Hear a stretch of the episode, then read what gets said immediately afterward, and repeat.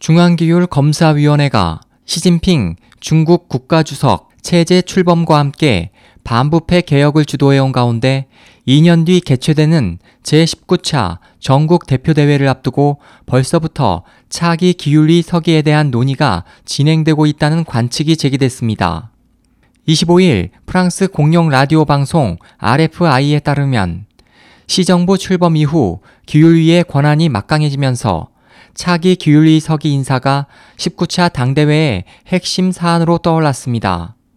19차 당대회에서 정치국 상무위원 7명 중 시 주석과 리커창 총리를 제외한 나머지는 모두 퇴임 연령에 해당되기 때문이라는 것입니다. RFI는 차기 기율리 서기 후보로 25명의 정치 국원 중 후춘화 광둥성 당서기, 순정차이 충칭시 당서기, 자오러지 당 조직부장, 왕량 부총리, 리 위안차오 국가부주석, 마카이 부총리 등과 당 중앙위원이나 후보 위원 중에서도 거론되고 하지만 현재로선 정치국원이며 시 주석 비서실장 격인 리잔수 당 중앙판공청 주임이 가장 유력하다고 관측했습니다.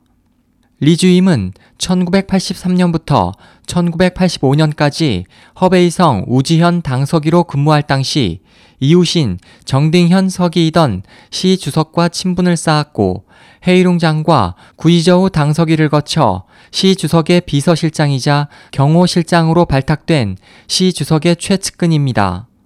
그는 또 중앙판공청에 낙마한 링지화 전 통일전선 공작부장의 잔존 세력을 말끔히 청산하면서 시 주석의 통치를 효율적으로 보좌했다는 평가를 받고 있습니다.